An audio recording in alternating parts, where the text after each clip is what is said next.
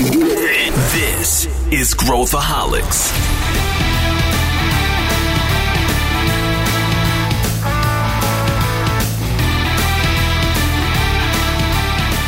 Olá pessoal, aqui é Pedro Weingärtner e eu sou o host do Growthaholics, o podcast da ACE. Hoje a gente fala sobre inovação, empreendedorismo e a gente discute temas de todos os ângulos.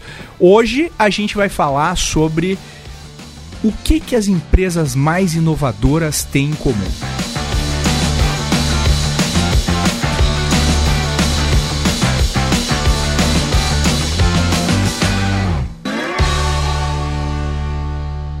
Estou aqui com os meus dois amigos, dois de camisa polo, direto dos estúdios Growthaholics. Estou com Vitor Navarrete.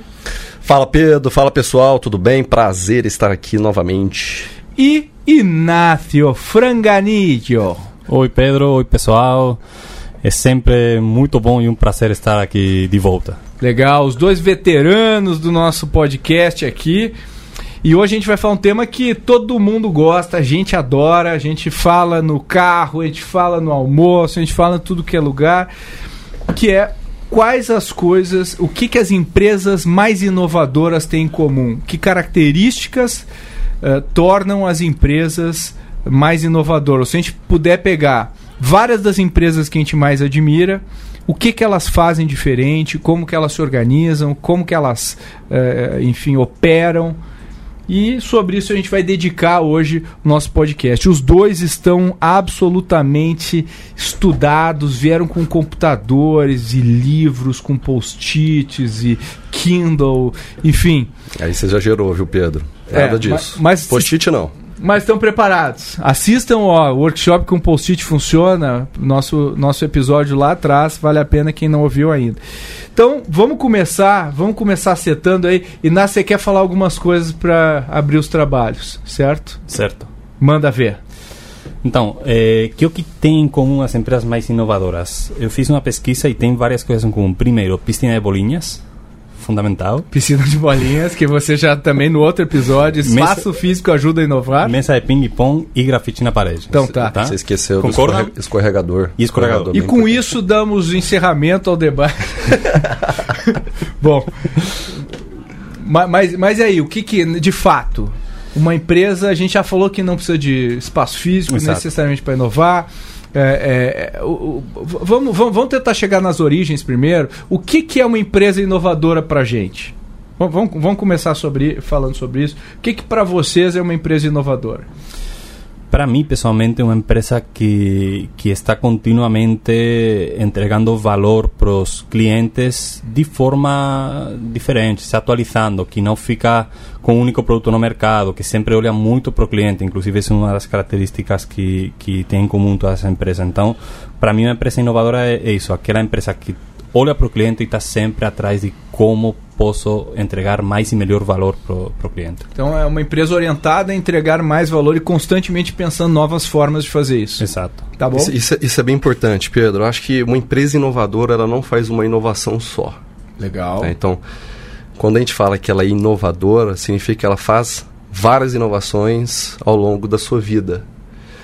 E tem até um livro bem bacana, depois eu vou pedir para recolocar aqui nas anotações, que é o Dilema da Inovação, do Clayton Christensen. Pô, esse cara nunca foi mencionado.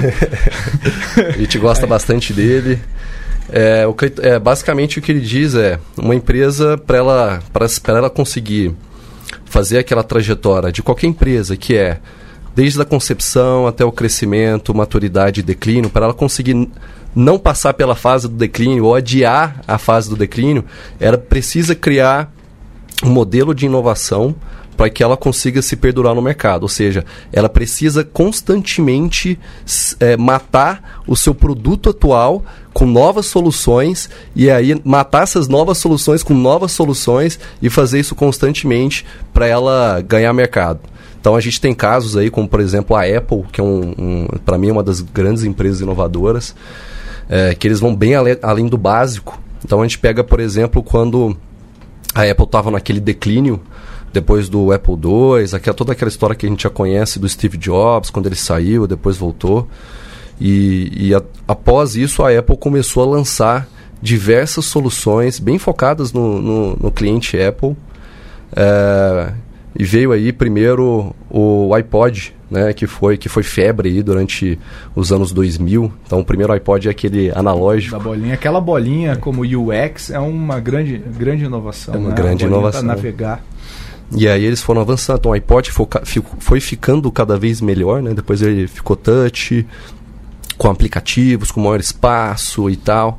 E depois veio o iPhone, derrubou o iPod, e aí veio o iPad, e aí vieram vários outros eh, produtos da Apple que, que fizeram com que a Apple fosse valesse o que ela vale hoje, né? Uma das empresas que tem o maior, é um dos maiores valores de mercado do, do mundo.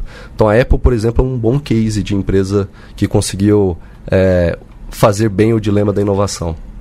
É, e, e então é o que está falando é basicamente o cara que tem o cara que faz uma inovação e tem o cara que tem inovação como competência no negócio. Né? A gente está falando das empresas que a gente vai categorizar aqui, a gente está falando das empresas que têm a inovação como competência do negócio, que inova em todas as esferas que a gente pode imaginar, desde na criação de novos produtos até efetivamente eh, venda, enfim, qualquer, qualquer elemento do seu da, da sua da sua operação. Inácio, o que que você que que você quer falar uma coisa agora, né? Você tá você tá você a quer- palavra. Você quer recomendar um livro que eu sei? Tá, Você tem um livro que Vou você quer indicar. um livro, tá? Que eu acho que também nunca foi falado aqui. É, a Rê pode confirmar. O livro que eu quero recomendar é A Estratégia da Inovação Radical, que talvez vocês já conhecem, escrito por Pedro Van Gerner, aqui Oh, presente. Muito bom. Das e que fala dos né? seis princípios eh, da inovação radical, que basicamente que são? São seis componentes que as empresas inovadoras devem trabalhar. E, e realmente todas as empresas inovadoras que estamos falando, a, a Apple, enfim, todas essas que são que são bem famosas, Facebook, eh, aqui no Brasil Magazine Luiza, eh, todas elas trabalham de uma forma ou de outra esses, esses seis princípios e, e realmente é o que todas as empresas compartilham. Para quem não saiba esses seis princípios, que já foram falados aqui mais de, de uma vez ne- neste podcast, eh, são design orga- organizacional, como a empresa se estrutura para conseguir ter essa visão que, que o Victor estava falando de como eu consigo matar o meu negócio. Eu tenho que ter uma estrutura interna que permita eh, a criação desses novos produtos que vão acabar com meus produtos atuais. Gestão ágil. Tá? Como eu tenho essa agilidade, essa velocidade para eh, para me adaptar às mudanças do mercado. Pensar com investidor. As empresas têm que começar a pensar que inovação é um investimento que às vezes vai dar certo, outras vezes não vai dar certo, tá? Como acontece com os investimentos na, na área de startups. Então, eles têm que começar a, a entender que alguns desses projetos vão afundar, não vão ter o retorno no mercado que, que eles estão desejando, mas aqueles que têm um bom retorno vão pagar as contas do, do todos os outros projetos. Essa visão de matar o seu próprio negócio tem que estar inserida no DNA, eles têm que se cobrar continuamente, ok, meu negócio está tá bem hoje, mas como eu consigo matar o meu negócio e criar um outro que seja ainda melhor? Tem a ver com o que o Vitor acabou de falar, né? De estar constantemente desafiando teus, teus Exato. produtos. Produtos Desafiar o, o status quo continuamente, trabalhar com parceiros. Nenhuma empresa faz todo sozinho, então todas essas empresas também colaboram muito com startups, trabalham com, com fornecedores externos, trabalham com, com academia, enfim, com, com outros players do, do mercado. E o principal para mim, que também já falei, que é colocar o cliente no centro. Todas as empresas, o foco delas é o cliente e não o produto. Apple, eh, por que criou esses produtos? Porque começou a entender que, que as pessoas tinham as necessidades que não estavam sendo bem atendidas pelo mercado e começaram a experimentar de que forma eles conseguiriam atender melhor essas, essas necessidades. Então, esses seis princípios, eh, eu acho que resumem muito bem o que as empresas inovadoras devem colocar no DNA deles. Bom, Inácio, uma coisa que fica bem evidente nessas, nesses benchmarks que a gente tem é que eles têm algo bem relevante que é o que a gente chama de cultura de inovação. Então, o que, que a gente entende como cultura de inovação? É aquela empresa que tem é, processos internos que viabilizam a inovação acontecer. Essa inovação, obviamente, ela pode ser uma inovação de processo. Né? Então, eu tenho um problema interno no meu RH e é um problema que atrapalha o meu dia a dia, tira a minha eficiência operacional. Então eu tenho um, um processo interno que me permite uh, criar novas ideias e implementar essas novas ideias. Eu tenho o apoio da diretoria para fazer isso, como também inovações uh, de negócios, inovações de novos produtos, que é quando eu estou realmente tentando é, perdurar no mercado. Né? Então é bem importante que a empresa tenha essa cultura né? e também esses processos internos que viabilizam a inovação. Isso é muito difícil para mim, quanto maior é a empresa, mais difícil é ela ter esse tipo de cultura. É, principalmente as empresas que não nasceram com essa Por que cultura. Por que você acha que perde quando ela cresce? Ela acaba se... Uh, ela, essa é uma boa pergunta, né? Então, para a empresa, à medida que a empresa vai crescendo, ela precisa começar a se proteger. Então ela fala o seguinte: olha, eu quero a partir de agora correr menos riscos. Já corri muito risco no início, quero correr menos riscos. Então o que, que ela faz? Ela, ela tem ali um departamento jurídico que implementa novas regras para a empresa, departamento de compras, né? Fala, olha, para eu correr menos riscos com fornecedores, eu vou começar a exigir uma série de coisas. E, está tudo bem, isso, isso faz parte do jogo, mas to, todas essas regras são criadas justamente para proteger o core business da empresa. Né? Então, é, o Google, até o Google, que é o Google, hoje ele também tem um compliance super pesado, isso faz parte. Então, à medida que ela cresce, o que, ela precisa pensar? Olha, como é que eu crio um mecanismo paralelo para conseguir fazer a inovação acontecer? Porque no meu mecanismo atual, provavelmente a inovação ela pode morrer. Então, falei um pouco do Google agora, mas ele é um bom case porque o Google ele criou uma, uma, uma governança ambidestra, uma organização ambidestra, justamente para ter mais liberdade. O que, o que, é, o que, é organização ambidestra, Vitor? Boa pergunta, Pedro. Organização ambidestra é, é, é, isso, é como se fosse uma organização paralela dentro da própria organização, muitas vezes até espinofada, é, fo é fora da organização, é, que tem uh, uma governança diferente. Ela tem regras diferentes, ela cria produtos de formas diferentes, a, a regra do trabalho ali é bem, bem diferente do, do tradicional. Então, então a forma de olhar produto, a forma de olhar marketing, a forma de olhar a composição da equipe são, são coisas diferentes da tradicional. E o Google, ah, como várias outras empresas, fundaram aí as suas governanças paralelas, as suas, as suas organizações ambidestras, justamente para terem mais liberdade para pensar em inovação. Então o Google antigamente se chamava Google X, é, hoje é somente X é, eles criaram essa outra unidade para poder lançar novos negócios e, e, e pensar no futuro do mercado. Então, só o Google, por exemplo, se a gente pensar o core do Google é o que? É o mercado de publicidade, correto? Então, esse é o core do Google. É o buscador. É, eu tenho ali uma série de pessoas buscando várias coisas todos os dias, todas as horas, e eles conseguem criar, eles conseguiram através do Google AdWords criar uma dinâmica de publicidade completamente diferente do, do tradicional, né, das agências tradicionais. Então, ou seja, ficou muito mais preciso e mais eficiente, mais barato fazer publicidade através do Google AdWords do que do, do meio tradicional que era feito antes através das agências, é, é, agências é, empresas de publicidade, de mídia, etc. Então, esse é o core do Google.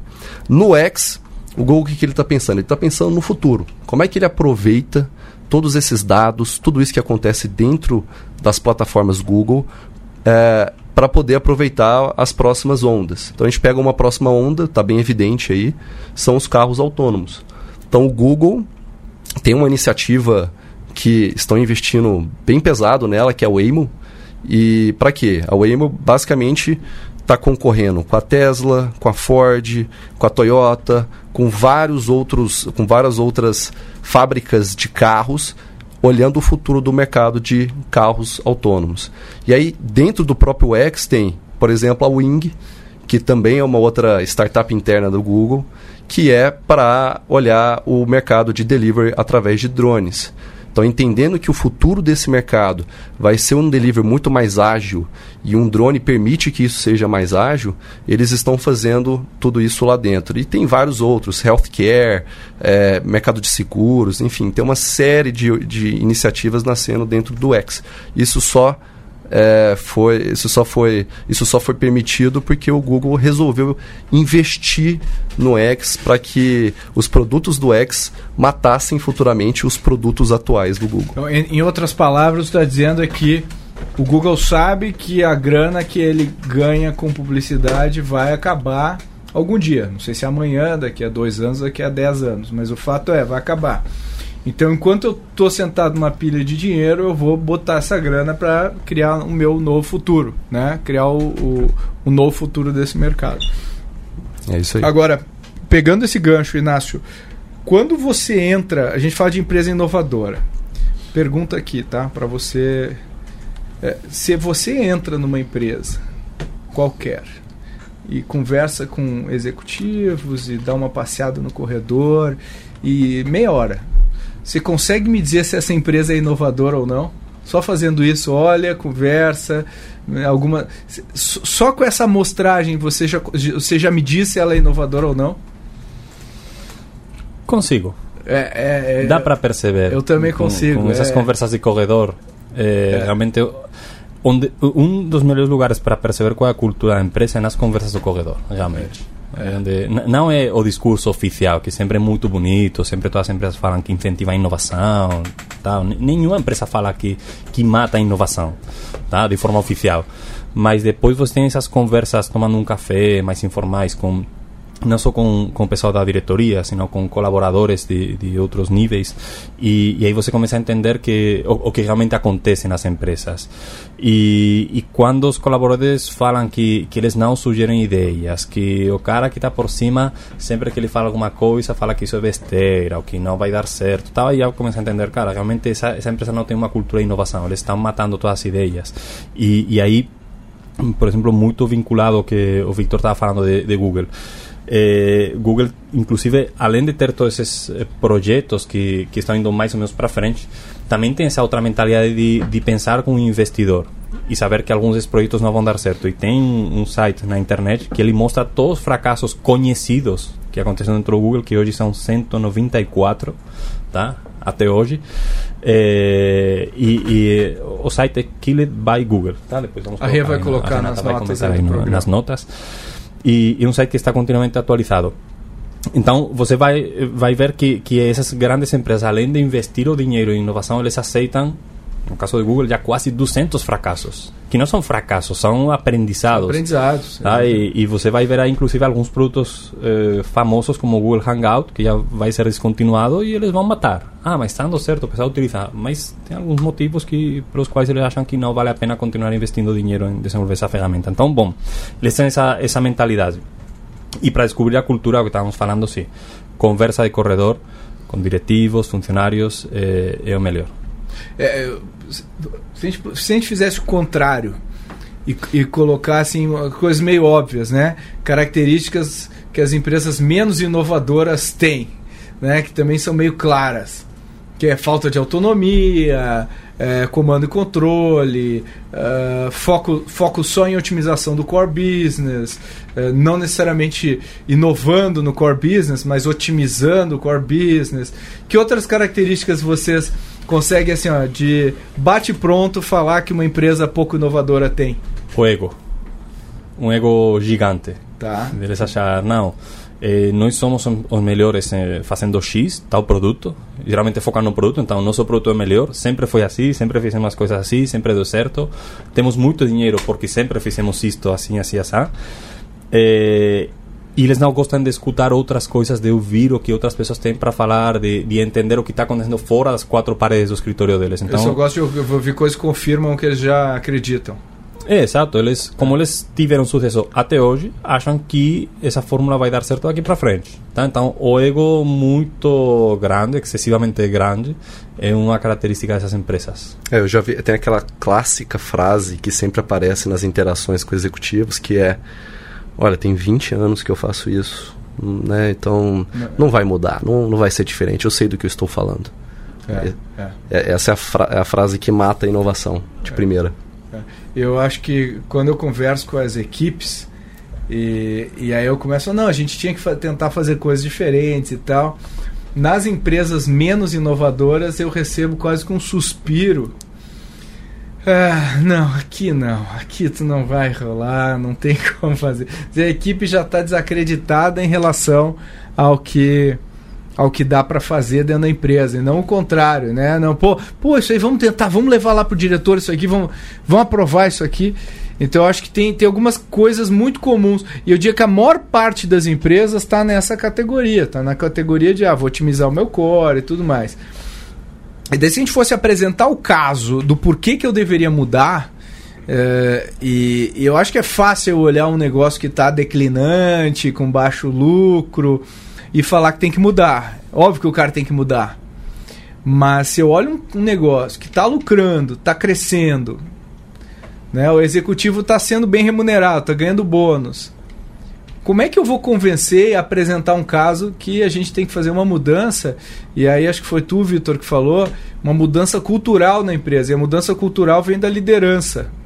Né? Não adianta fazer programa de treinamento e tal, tem que ser comportamentos que a liderança vai incentivar.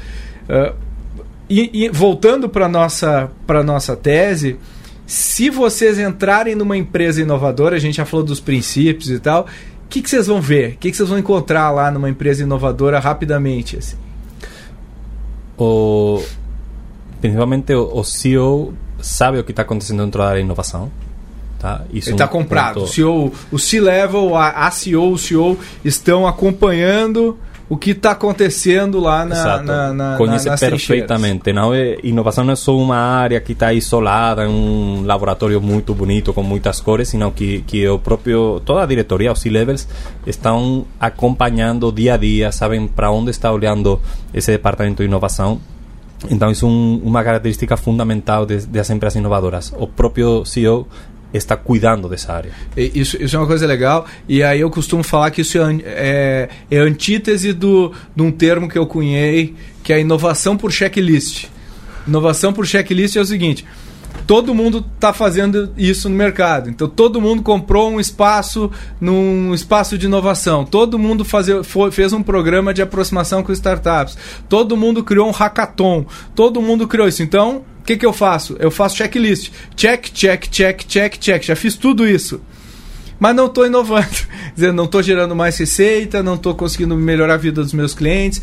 Então, inovação por checklist, que é inovação por, por sinais externos de pessoas que não estão inovando e estão me contaminando. É o comportamento de manada a partir de quem não está inovando. É, uhum. E aí eu vou fazendo, eu tendo a, a fazer menos. Então, essa é uma característica. CEO nas trincheiras da inovação. Inovação é comigo. Eu te explico, eu te mostro o protótipo do que eu estou fazendo aqui e te explico no detalhe o que, que é esse negócio. Boa. que mais, Vitor? Para mim é quando a inovação é tratada como prioridade. E aí você consegue ver se é prioridade ou não na linha de investimentos do, do PNL da empresa, né? E aí você vê o quanto que aquela, qual é a aptidão daquela empresa para investir no futuro da, daquele setor. E quando você vê que é marginal, é, um, é tratado como custo e não como investimento, né? A empresa está colocando colocando grana mesmo, tá, tá criando squads para pensar no futuro, trazendo startups para dentro, estratégias de M&A, ela tá, ela cria uma estratégia para fazer acontecer. Quando ela não tem isso, é porque ela não está inovando. E aí uma característica, até voltando um pouco, né, do que não é empresa inovadora, é quando você vê que a empresa só faz, entre aspas, tá, inovações, ou seja, investimentos em inovação, para parecer cool no mercado. Né? Pra, então é um investimento muito mais para marketing, talvez, que ela, ela quer que a marca dela seja reconhecida como uma marca inovadora e não como alguém que está gerando mais notas fiscais. E tem a ver com ego, né, que o, que o Inácio falou, né? Total, total ego quando você vê essas coisas acontecendo, né? Muitas vezes você vai na empresa e, e tem tudo, todos esses elementos que o Inácio trouxe aqui, tem escorregador, piscina de bolinhas e tal. Tá todo mundo usando bermuda, chinelo e, mas aí, e, e, aí fazendo hackathons, fazendo um programa de aproximação com startups, mas aí você pergunta pro, pro responsável, né, pro head de inovação, e aí, quais foram os resultados até, até então? Bom, a gente está há três anos juntos aqui, a gente trouxe tantas startups, tá, mas... Resultado. Qual foi o resultado? Não é isso que eu perguntei. A gente está se posicionando no ecossistema. Bom, então, o que, que significa isso? Isso não é resultado. É um outro resultado, mas não é um resultado é, de impacto financeiro para a companhia. Quantas empresas nos procuram dizendo que querem se conectar com o ecossistema? E eu confesso que até hoje eu não sei o que significa se conectar com o ecossistema. Eu não sei, se você me perguntar, escreve no papel a definição de se conectar com o ecossistema e por que, que você deveria se conectar com o ecossistema, eu acho que a maior parte das empresas não vão saber uh, o que, que é isso. Então a gente falou, né, CEO envolvido, a gente falou de, né, do, do, do prioridade. Do, do, você fala, mas o teu PNL tem que mostrar. A estratégia só é estratégia se está refletida no, na, na, né, no teu PNL, no, no quanto gasta. E aí eu já vi muitas vezes as empresas falando, não, a gente investe muito em inovação e tal. E aí o que eu vejo as, é, muito quando as, as empresas falam isso é P&D. Quer dizer, eu invisto em produto, invisto em inovação de produto, que é muito comum no, no setor farmacêutico, setor de energia, óleo e gás, é, onde tem longos pipelines de P&D. Até bem de consumo, demora dois anos para um produto chegar no mercado. E a gente já, já discutiu isso antes, a gente acha que o, o, o ROI, o retorno que as empresas tiram de investimento em P&D, estão cada vez uh, menores. Porque a inovação não vem só do produto, ela vem de uma combinação do produto com o modelo de negócio, com, né, com, com canal, com distribuição. Dizer, são vários pontos que fazem a inovação acontecer. Vocês acham que a experimentação, a gente já falou dos princípios, tá? eu estou tentando decompor aqui um pouco mais para coisas bem óbvias. Uma, que a experimentação, e quando eu falo experimentação é, ó, eu estou fazendo X testes de mercado hoje. Isso é um sinal de que a empresa está inovando? Depende. Tá? É, porque antes da experimentação, antes de ir correndo, ah, vamos começar a criar MVPs, vamos começar a criar protótipos, eu acho que, que as empresas aí devem dedicar um tempo bom a entender o problema. Então, se eles não sabem realmente para que eles estão prototipando, não vai. É muito complicado eles gerar algum tipo de resultado. Então, antes de começar essa, essa, essa moda também de que estamos criando MVPs, protótipos tal, eh, dá um passo atrás e vai para rua, conversa com o cliente, tá? Entender o cliente não é pegar o relatório de, de uma empresa sobre o comportamento de, dos clientes, é ir para rua, entender, conversar e descobrir que o que o, o que eles estão precisando que ninguém está atendendo. Então, fazer protótipos gera inovação? Depende. Se você fez uma boa pesquisa e entendeu realmente qual é o problema que você quer solucionar, sim. Se não, não. E tem um outro lado da moeda aí, que eu não sei se vocês concordam comigo, mas agora eu estou vendo o seguinte. As empresas uh, leram o Lean Startup, leram tudo, sabem o que, que é MVP. MVP já entrou no jargão dos executivos, né? Já está um jargão que a gente ouve em board. Ah, isso aqui é só MVP. Até distorcendo um pouco do que significa um MVP de fato. Mas o MVP já virou no, no, uma coisa uh, mainstream. O que eu vejo é que existe também uma dificuldade. Supondo que o cara fale com o cliente, crie protótipo, coloque no ar, papapá, eu acho que tem muita dificuldade de escalar MVP nas empresas. Eu estou vendo, ah, nós temos a nossa área de inovação aqui, um monte de protótipo, um monte de MVP, mas gerando uma receita muito pequena, não conseguindo se conectar com a de distribuição especialmente daqueles produtos né, que precisam do canal atual de distribuição da empresa para crescer. Porque o produto que pode crescer sozinho, que eu posso vender usando uma máquina de venda solo e tal, eu posso resolver isso com grana. É difícil, não é qualquer empresa que resolve, de fato. Mas quando eu preciso conectar com o canal core, eu começo a receber é, é, resistência do diretor comercial, resistência do diretor tal, da área tal. Vocês veem isso aí? Fa faz sentido isso que eu estou falando? Vocês veem que tem um monte de empresa que não consegue tirar do MVP para escala? Acho que é tudo uma questão. Assim, eu acho que o MVP ele é parte de um processo. Tá? Ele é parte de um processo de aprendizado. Existe uma confusão do erro, da cultura do erro, que eu posso errar, mas todo erro ele tem que trazer um experimento que tem que trazer algum resultado. Então, se a empresa está fazendo, colocando MVPs no ar, né, ela está fazendo experimentos, ela busca um aprendizado para que no futuro ela chegue no melhor produto possível para aquele, para aquele cliente, no, no, no melhor canal, no, com a melhor precificação e, e, tudo mais. Então, é um, faz parte de um, de um estágio. O que acontece é, a, a, o que eu vejo muitas vezes é que a empresa não consegue é, gerir essa fase de experimentação. Então ficam várias iniciativas fazendo experimentação, mas poucas, dela, pou, poucas iniciativas de fato conseguem avançar para uma fase de escala, que aí é quando você precisa mover a empresa uh, toda para fazer aquela Isso. inovação acontecer, se transformar, que é né, como, como, como, a gente gosta de falar lá na ACE. E aí o que, que significa isso na nossa visão? Né? Bom, isso daqui está pronto para transformação, já conseguiu se comprovar. A gente cresce, essa iniciativa está crescendo bastante em termos de número de clientes e tudo mais, então está na hora de colocar é, é, massivamente no mercado. Para colocar massivamente no mercado é uma outra estratégia. É uma estratégia de é, hypergrowth né, de, de alto crescimento. Então eu preciso injetar bastante capital, eu preciso mobilizar minha força de vendas, eu preciso é, é, mobilizar marketing, eu preciso mobilizar as áreas que estão em volta daquela iniciativa para fazer aquilo acontecer. Senão pode correr um risco dela simplesmente, é, de fato, não conseguir escalar e ser um desperdício de dinheiro no, no, no fim.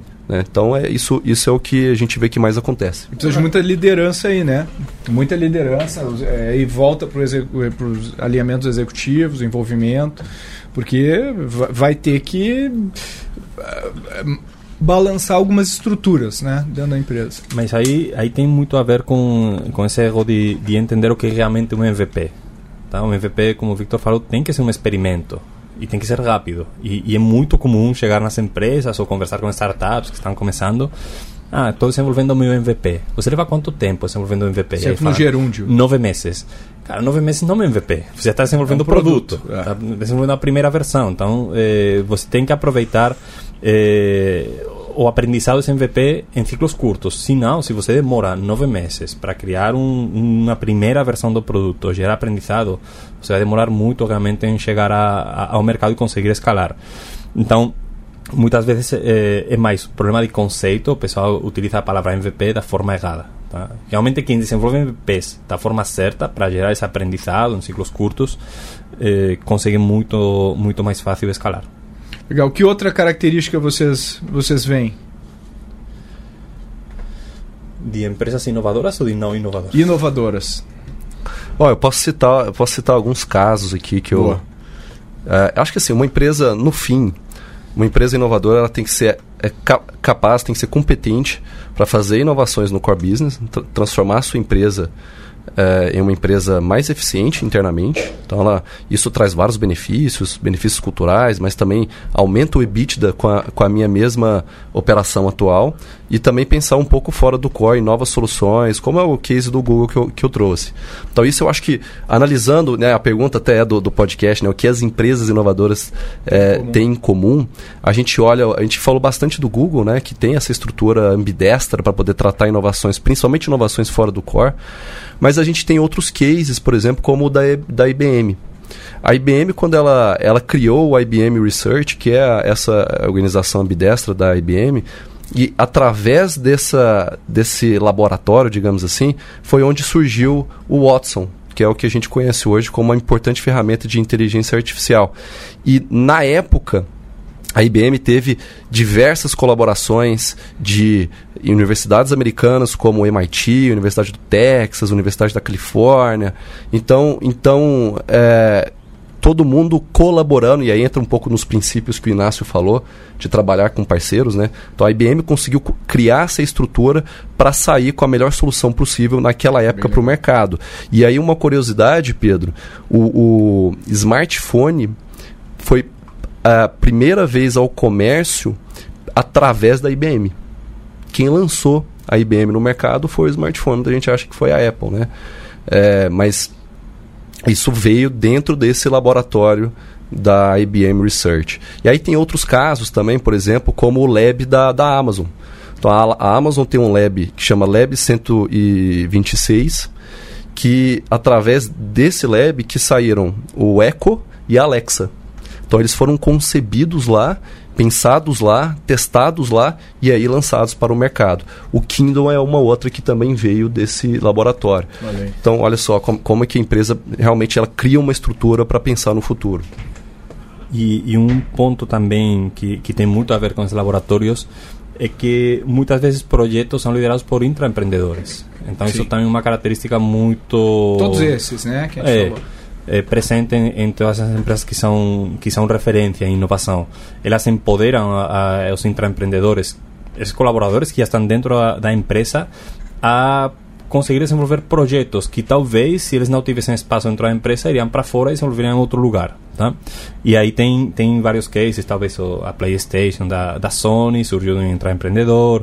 Eh, tem, tem vários cases que, que realmente demonstram que às vezes é até esse intraempreendedor o cara que vai salvar a, a empresa ou vai levar essa empresa para outro patamar de, de crescimento.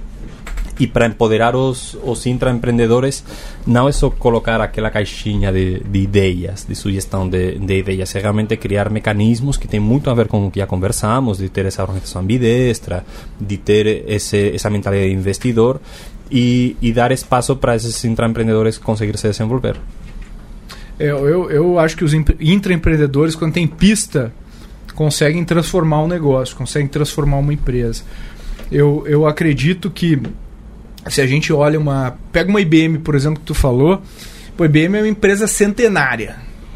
Duvido, duvido que qualquer um que, que não acompanha profundamente esse mercado consiga me dar a composição da receita da IBM hoje. Não dá. Não dá. Por quê? Porque não tem nada a ver com a composição da receita IBM de 10 anos atrás e não tem nada a ver com a composição de 15, 20, 30 anos atrás. Então é uma empresa que consta, toda a oferta da IBM atual não tem a ver com a oferta anterior. Então eles estão constantemente matando seus produtos. Uh, a Salesforce é uma empresa que faz isso muito bem. Aqui no Brasil, quando a gente olha casos de empresas inovadoras, obviamente a gente discute, que inclusive está no meu livro, a Magalu, que, que, que eu sempre falo, né? é- é, inovação olhada no retrovisor é óbvia. Na época que a Magalu estava quase lá quebrando lá atrás, eles estavam numa dificuldade muito grande financeira e, e- e tomar esse tipo de risco não foi um negócio óbvio. Não era óbvio para a liderança da empresa. Então, ah, eu, eu acredito que o fato de ser uma empresa, mesmo de capital aberto, que tem um lado familiar, ajudou muito. De ter, de ter uma cultura forte, ajudou muito. Como é que vocês veem isso? O que, que, que vocês acham disso? É, o caso da Magalu, acho que é um, talvez um dos mais, ou mais famoso do Brasil, né, de transformação digital. Tá até num, em outro podcast que eu gravei com o Jair. É, falamos muito sobre isso.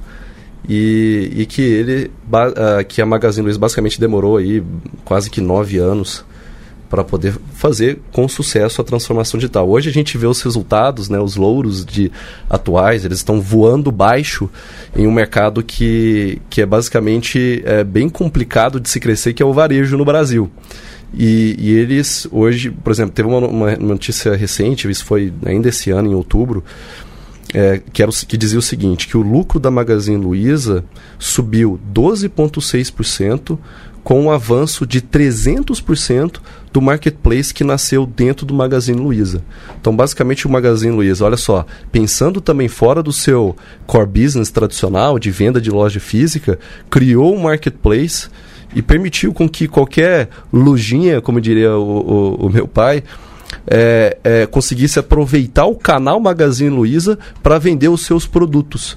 E, e isso fez com que a Magazine Luiza criasse uma nova, uma nova importante fonte de receita para a empresa. Então, olha só, isso foi uma- um resultado fantástico que só foi possível porque eles mexeram em toda a estrutura desde nove anos atrás, falando, falando com as pessoas de dentro, entendendo quem fazia queria fazer parte dessa briga, quem não queria fazer parte dessa briga, quais eram os processos importantes que precisavam acontecer dentro da empresa. Então eles mudaram de fato toda a cultura da Magalu para que a empresa realmente conseguisse gerar resultado financeiro para ela. É, eu acho que esse é um caso muito legal. E o Brasil tem vários casos muito legais na história dele, de empreendedores que superaram desafios, que descobriram jeitos novos de vender, jeitos novos de empacotar. Ah, eu acho que isso, isso é uma característica muito forte do nosso empreendedor, de não. E, e- e- que é pensar com a sua própria cabeça também. Os bons empreendedores também pensam com a sua própria cabeça. E uma coisa que a gente sempre fala é, as, as empresas que mais inovam têm a sua própria verdade. O que, que vocês acham disso, dessa afirmação? As empresas que mais inovam têm a sua própria verdade. Eu concordo porque eh, senão é o que estamos falando, não adianta copiar o que outros estão fazendo, tenho que criar a minha própria verdade e, e aí vou criar uma, uma inovação mais autêntica, tá? Para bem ou para mal, mas se eu vou errar, eu vou errar eh, com a minha verdade, tá? E, e, e realmente dá para perceber isso, que, que essas que inovam não são empresas que copiam, e para criar a própria verdade aí precisa de novo ter um entendimento muito aprofundado do contexto dos clientes, do mercado, para onde está indo, entender quais são as tendências e a partir daí sim construir essa verdade, essas teses de, de inovação. É, acho que a empresa, primeiro ela tem que escolher qual é a atitude dela em relação ao mercado. Ou ela vai ser uma follower, ou ela vai ser uma builder. O que, que isso significa? Ou ela vai olhar as tendências e fala assim, ah, essa tendência aqui é de blockchain, então eu vou investir em blockchain. Então ela está sendo uma follower. Ou ela está pegando um reporte, um relatório de alguém. Relatório de alguém, fala que o futuro é esse e tal. Bom, então se o futuro é esse, eu vou colocar dinheiro nisso. O outro é o builder, que aí é quando eu crio aquele mercado. E aí nem o relatório previu que aquilo iria acontecer. Então, e aí é, de novo, volta a experimentação, volta o entendimento melhor sobre o cliente. Então, acho que primeiro a verdade da empresa é o que ela quer ser. Um é um mais arriscado, é menos confortável você ser um builder. Como é que imagina só o executivo lá, na, lá no, no comitê, fala assim, não, a gente vai fazer, a gente vai testar um mercado aqui, e aí ele é questionar, tá, mas aonde que você viu que essa é a melhor direção?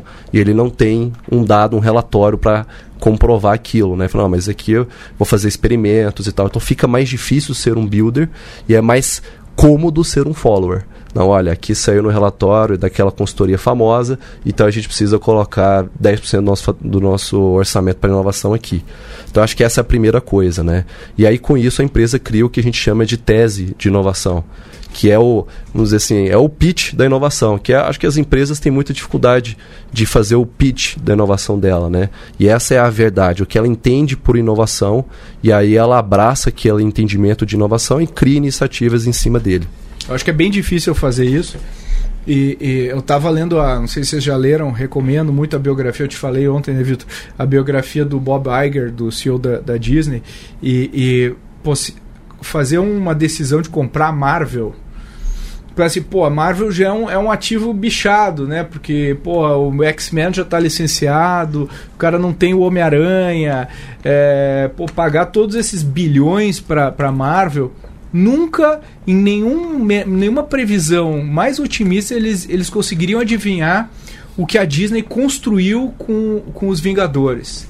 Foi uma franquia que e a Disney tem uma máquina, né? A, a, Flying Wheel lá da Disney é faz a, o filme, fatura X com o filme, fatura 3, 4, 5X com parque de diversões, brinquedo e tudo mais. Criou uma máquina de ganhar dinheiro com a Pixar, com a Marvel, com a, com a, com a Lucas Arts, né, com Star Wars. Então, a, eles desenvolveram uma competência de escalar M&A, escalar aquisição de propriedade intelectual. Então, eu acho que cada empresa tem que descobrir a sua competência, onde que ela vai escolher como alavanca de inovação, para depois culminar num, no, na, numa Disney Plus, que hoje a gente está vendo aí lançou. Então, acho que é, é, essa movimentação de mercado é o que é, é, o que eu acho que é a característica das empresas que mais inovam. Elas, na hora que elas tomam a decisão, é, as pessoas torcem o nariz. As pessoas torcem o nariz pro Elon Musk, as pessoas torciam o nariz pro Steve Jobs, as pessoas torcem o nariz para a decisão da Disney. Na época que o Frederico Trajano estava fazendo as, os investimentos dele lá, nove anos atrás, todo mundo torcia o nariz. Depois que a Magazine, Magalu se tornou uma das ações mais valorizadas da Bolsa Brasileira, agora ele é um gênio. Mas na hora que ele está fazendo as coisas, todo mundo torce o nariz. Por quê? Porque não é óbvio na hora que acontece. Então você precisa comprar o futuro no presente. E comprar o futuro no presente não é algo simples de fazer. Indo para nossa rodada já final aqui, e, e aí lembro, se vocês têm comentários, discordam, concordam, é, querem querem fazer é, comentários em relação ao Inácio e a sua piscina de bolinhas, que já virou um meme aqui do nosso podcast, podcasts anteriores, é, mandem mensagem pra gente, comentem nas mídias sociais, a gente vai ter o maior prazer em responder. Levem o Inácio para suas empresas e em meia hora ele diz se a sua empresa é inovadora ou não. Essa é uma dica que eu dou. Manda um e-mail como é que é o teu e-mail, Inácio? Ignacio com G, I G N A C O arroba goace.vc. Legal, leva em meia hora ele, ele te diz, ó, é inovador ou não é? Ele fala Legal. em todas as línguas, inclusive. Em todas as línguas ele Exato. te dá um relatório em espanhol, francês, inglês. E, e vamos, vamos fazer a ro nossa rodada final aqui. E, e agora eu faço a pergunta de novo, a gente já falou muita coisa aqui. O que as empresas mais inovadoras têm em comum, Inácio Franganillo? Tem CEOs que têm esse mindset de inovação. Legal. E Vitor? Uma série de coisas aqui, mas é, inovação como prioridade para mim é, é fato, entre, é bem comum entre eles. E para mim, se eu fosse colocar uma segunda maior importância entre tudo que a gente falou, é de fato a empresa que consegue pensar fora do óbvio e fora do seu core atual. Legal. Eu fico pensando, se eu fosse hoje um profissional de mercado aí que tivesse querendo me empregar em alguma empresa, que tipo de empresa eu gostaria de trabalhar? Entendendo que hoje eu teria empregabilidade justamente porque eu estou tá trabalhando com coisas de inovação. Eu quero trabalhar numa empresa que me dê autonomia, permita com que eu ouse, seja flat, que eu consiga ter acesso a todos os níveis, lateralmente e, e, e, e verticalmente. E, eu acho que a, a, liderança que tu falou, né, Inácio, é fundamental, mas principalmente que seja empolgante o que ela quer criar.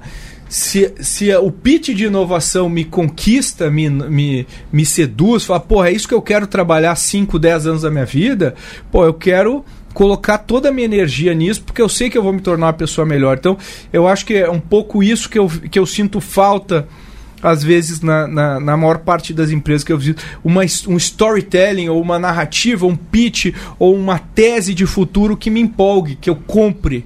E eu, eu acho que isso é uma das características que eu vejo nas empresas mais inovadoras.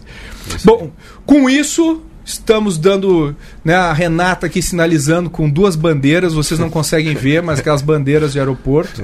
E ela está sinalizando aqui, ela vê que eu não paro. Então eu já vou encerrando, eu vou agradecer os meus convidados aqui de hoje, Super Inácio Franganinho. Muito obrigado pelo convite. E Vitor Navarrete. Agradeço novamente, te espero no próximo podcast. Boa, galera. Valeu. E me despeço de vocês uh, nesse mais recente Growthaholics, onde a gente discutiu o que, que as empresas mais inovadoras têm em comum. Se você gostou, compartilhe com seus amigos, com seu chefe, com a sua sogra, com quem você achar que faz sentido dividir o nosso conteúdo. Não deixe de assinar o nosso newsletter. Toda quinta-feira a gente manda, sai no meu nome, eu passo a madrugada escrevendo Growthaholics, o, o newsletter, onde traz todas as notícias do mercado para você tudo o que está acontecendo. Uh, e se você quer comentar, comenta no LinkedIn, comenta no, no Instagram, comenta no. Enfim, onde você achar legal, a gente vai ter o maior prazer em responder. Até a próxima, galera!